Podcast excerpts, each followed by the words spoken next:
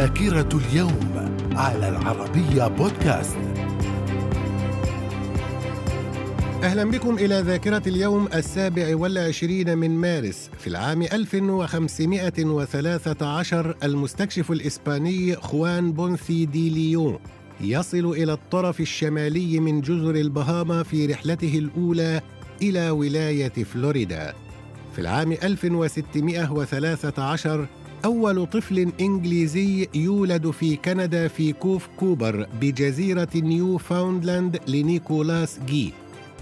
في العام ألف وستمائة وخمسة وعشرين تشارلز الأول ملك إنجلترا يصبح ملك إنجلترا وأسكتلندا وأيرلندا، وكذلك يدعي لقب ملك فرنسا. ذاكرة اليوم. ومن ذاكرة السابع والعشرين من مارس في العام ألف وسبعمائة وثلاثة عشر إسبانيا توافق على التنازل عن جبل طارق. في العام ألف وسبعمائة وأربعة وتسعين حكومة الولايات المتحدة تؤسس قوة بحرية للولايات المتحدة الدائمة وتأذن ببناء ست فرقاطات. في العام ألف وسبعمائة وأربعة وتسعين الدنمارك والسويد تشكلان الدولة الحيادية. ذاكرة اليوم. ومن ذاكرة السابع والعشرين من مارس في العام ألف وتسعمائة وأربعة وعشرين افتتاح جلسات المجلس التأسيسي في المملكة العراقية. في العام ألف وتسعمائة وثلاثة وثلاثين اليابان تنسحب من عصبة الأمم. وفي العام ألف وتسعمائة وواحد وأربعين ثورة في يوغوسلافيا بزعامة جوزيف بروز تيتو. ذاكرة اليوم.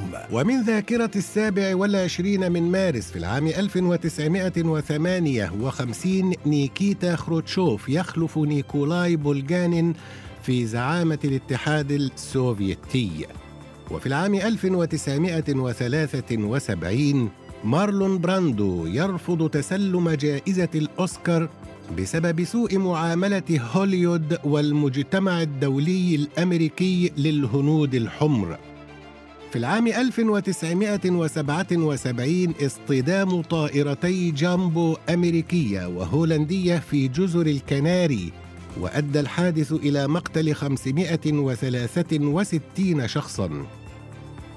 في العام ألف وتسعمائة وتسعة وسبعين اجتماع طارئ لوزراء خارجية الدول العربية في بغداد، وفيه تقرر مقاطعة مصر وتجميد عضويتها في جامعة الدول العربية وقطع الخطوط الجوية مع القاهرة، وذلك احتجاجاً على معاهدة السلام التي وقعها الرئيس المصري أنور السادات مع إسرائيل. ذاكرة اليوم. ومن ذاكرة السابع والعشرين من مارس في العام ألف وتسعمائة وثمانية وتسعين إدراج عقار فياغرا من ضمن الأدوية الصالحة للاستعمال الآدمي من قبل هيئة العقاقير والأطعمة الأميركية.